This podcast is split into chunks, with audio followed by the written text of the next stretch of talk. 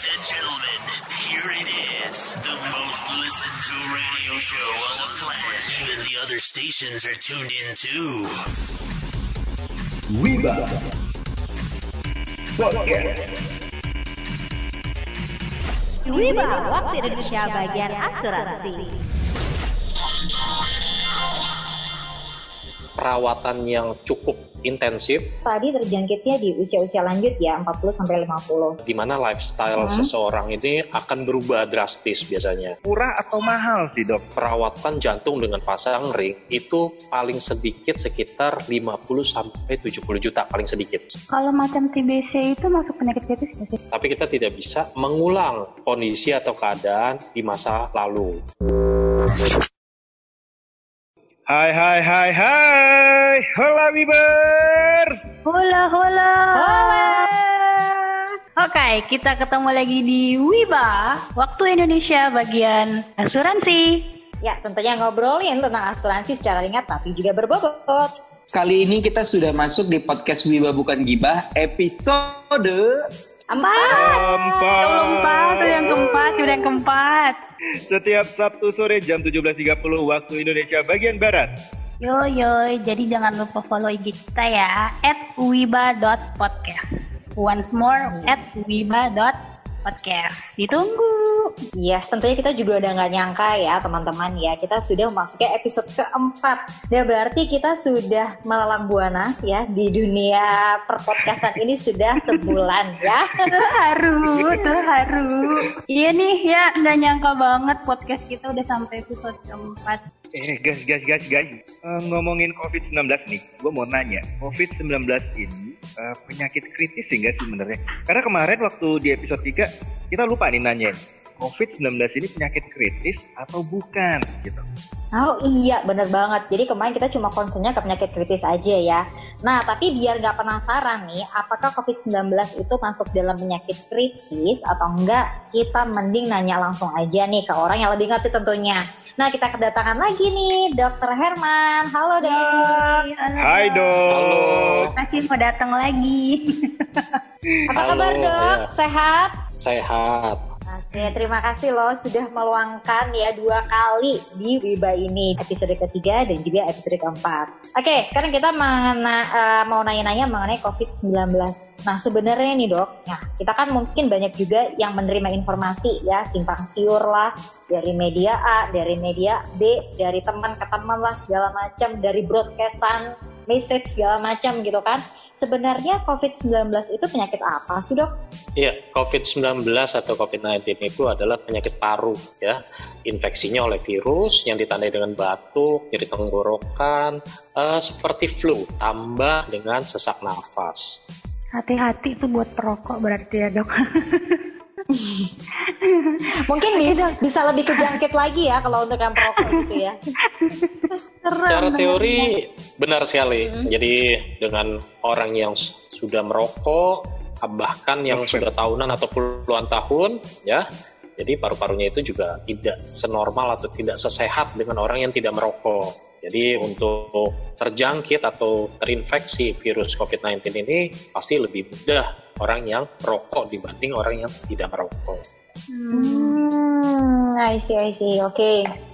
Eh, dok, saya kemarin pernah lihat nih di sosial media ada berita yang beredar katanya sampai saat ini itu belum ada eh, data yang memperlihatkan bahwa korban meninggal COVID itu murni pure karena COVID-nya. Apakah itu betul dok? Jadi sebagian besar uh, pasien yang meninggal dengan diagnosa COVID-19 adalah orang-orang lansia dengan beberapa penyakit kronis yang dideritanya seperti jantung, ginjal, dan lain-lain. Nah ini memang sudah ada sebelum terinfeksi COVID-19. Pada kondisi seperti ini, penyakit kronis dan COVID-19 dia akan bersinergi, artinya uh, dia menyerang bersama-sama sehingga keadaan umum pasien pun akan menjadi semakin buruk dan akhirnya tidak tertolong lagi. Ada juga kasus pasien yang terinfeksi tanpa gejala dan akhirnya masuk ke rumah sakit dengan keluhan sesak di mana COVID-19 ini sudah merusak sebagian besar uh, paru-paru pasien tersebut dan ini juga akan menimbulkan uh, kematian. Berarti kalau kalau yang tanpa gejala gitu dok, kalau yang tanpa gejala berarti bisa dikatakan dia tidak ada penyakit sebelumnya gitu ya dok ya. Ya, jadi uh, tidak ada gejala spesifik seperti batuk-batuk, nyeri tenggorokan, hmm. atau sesak. Itu seperti itu. Jadi ada beberapa memang pasien uh, yang datang ke rumah sakit dengan penyakit tertentu, mungkin sakit ma atau pusing. Nah, tiba-tiba di ronsen, uh, paru-parunya sudah terinfeksi dan infeksinya ini sudah mencapai setengah paru-parunya. Itu ada kasus seperti itu. Dan hmm. kalau gitu uh, ini COVID-19 ini bisa dikatakan termasuk penyakit kritis dong dok? Kan banyak yang meninggal karena COVID gitu. Uh, penyakit kritis ini dalam arti uh, asuransi atau medis nih? Uh, asuransi, kita ngomongin asuransi. Dari segi medis oh. dulu dok, habis itu baru dari segi asuransi. Oke, okay, kalau dari segi medis ini memang uh, COVID-19 ini bisa dibilang penyakit kritis, bisa juga penyakit infeksius biasa, tergantung derajat keparahannya. Jadi balik lagi ke definisi ya, penyakit kritis di dunia medis itu uh, penyakit yang sudah mengancam atau mengancam jiwa ya, penyakit yang sudah yeah. mengancam jiwa. Tapi kalau misalnya penyakit kritis menurut uh, dunia perasuransian, jadi ini adalah penyakit kronis. Penyakit kronis itu adalah penyakit yang penjelarannya lebih dari tiga bulan jadi dari sisi asuransi COVID-19 bukan merupakan suatu penyakit kritis karena hmm. penyakit ini bisa disembuh total dan uh, sembuh total pada saat itu setelah terinfeksi dan tidak memerlukan pengobatan dalam jangka waktu yang lama. Oh, berarti bisa dikatakan COVID-19 ini bukan penyakit kritis kalau dari segi asuransi ya dokter ya? Lebih ke arah penyakit infeksius yang infeksius. hari ini terinfeksi ya uh, seminggu atau dua minggu perjalanan penyakit dia akan sembuh total dan tidak memerlukan pengobatan berulang seperti itu. Dok, saya mau nanya dong dok. Tadi kan dokter bilang nih bahwasanya uh, untuk COVID uh, termasuk dari sisi asuransi ya itu adalah penyakit infeksius yang perawatannya mungkin seminggu sampai dua minggu perawatan dok ya. Untuk biaya yeah. perawatan COVID itu sendiri kira-kira estimasi biayanya untuk perawatannya berapa ya dok?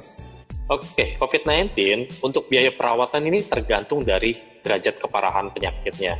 Pada umumnya melihat uh, dari klaim yang sudah ada nih uh, dan durasi pengobatan terdahulunya atau tidak, uh, misalnya pasien masuk dengan COVID-19 saja dan pasien masuk dengan COVID-19 beserta penyakit terdahulunya seperti jantung, ginjal, diabetes, darah tinggi, dan lain-lain. Nah, ini tentunya akan berbeda untuk biaya perawatannya ya, apalagi sudah menggunakan ventilator. Rata-rata penggunaan ventilator itu sendiri dan ruang isolasi itu sendiri itu berkisar 2 sampai 4 juta per harinya. Itu itu hanya untuk ruangan saja. Jadi balik lagi ke masing-masing rumah sakit di Jakarta dan di daerah pasti berbeda. Jadi uh, untuk perawatan yang lebih lama dan derajat keparahan yang semakin parah, tentunya biaya juga akan semakin besar. Hmm, berada di angka sekitaran uh, puluhan juta ya dok ya? Iya betul. Mahal, mahal ya. Uh, kalau gitu bisa di cover asuransi nggak ya dok ya? Untuk COVID-19 itu sendiri ya? Iya betul. Ya, jadi uh, untuk COVID-19 itu sendiri ini kan masuknya ke infeksius, penyakit infeksius dan kebetulan penyakit ini sudah mewabah, bahkan pandemik. Artinya bukan cuma satu wilayah aja, tapi sudah ke beberapa wilayah sampai ke beberapa negara. Nah, di dunia perasuransian uh, ada beberapa asuransi yang menganut sistem uh, penyakit yang sudah mewabah dan di cover oleh negara itu tidak ditanggung. Nah, ini biasanya balik lagi ke masing-masing asuransi dan masing-masing polis apakah tetap mengcover COVID-19 yang sudah mewabah dan di cover oleh pemerintah atau tidak sih. Itu seperti itu. Tapi ada juga ya asuransi yang yang mengcover untuk uh, COVID-19 ini ya dok ya? Untuk asuransi memang ada beberapa yang mengcover COVID-19 ini sendiri. Mulai dari pemeriksaan sampai dia dirawat inap, itu akan di cover oleh beberapa asuransi. Ada juga yang menganut apabila penyakit ini sudah mewabah dan di cover oleh pemerintah, maka penyakit ini bukan tanggungan oleh asuransi lagi seperti itu.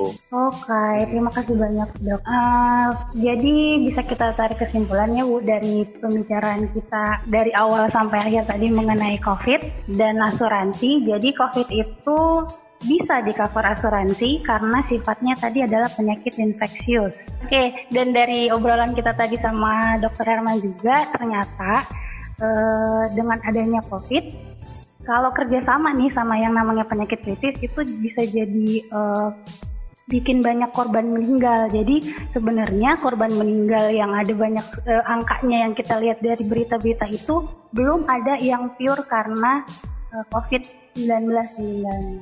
Tapi kebanyakan itu dari ini ya eh, penyakitnya itu ada penyakit yang dibawa dulu sebelum terinfeksi eh, virus COVID-19 ini. Ada triggernya sebelumnya. Betul. Oke deh, terima kasih banyak buat Dokter Herman Irawan. Thank you dokter ya, udah mau nyapa. Iya, Terima kasih dokter. Terima Iya, kasih dok. singgah Thank you dok.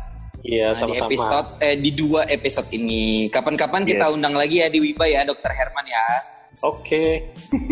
Semoga Jangan betah bosan, dengan Dok. kami dok. Jangan bosan dok, jangan kapok dok. Nah, Wibers, jangan lupa untuk selalu dengerin Wiba Podcast. Setiap hari Sabtu Jam 17.30 waktu Indonesia Barat. Akhir kata Kifli sign out. Giska sign out. Tia sign out. And Wadika sign out. Assalamualaikum warahmatullahi wabarakatuh. And you, ciao ciao. Bye. Bye bye. Bye bye bye bye bye bye. Thank